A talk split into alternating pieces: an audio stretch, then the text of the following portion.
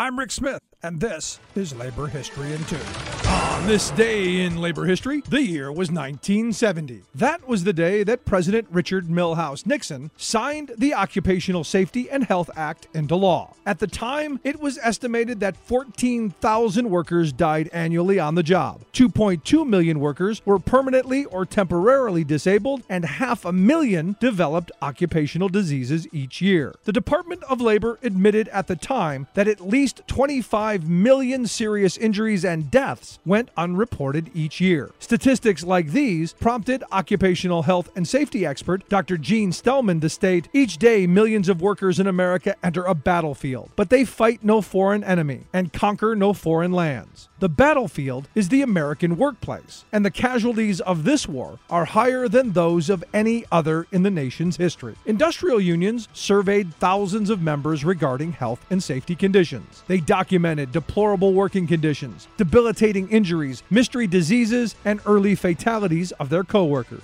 Their testimonies provided the ammunition necessary to fight for OSHA. The act established the Occupational Safety and Health Administration, responsible for standards, regulation, and enforcement. It also established the National Institute of Occupational Safety and Health, responsible for research and recommendations. The act served as a milestone.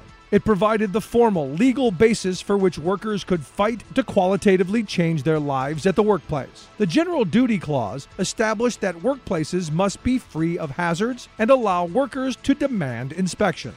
The Act also mandated medical record keeping, surprise inspections, and enforcement. Many of the standards, regulations, and enforcements OSHA now has have come as a result of intense, continuous pressure waged by the labor movement. Like what you hear? Check out more at laborhistoryin2.com.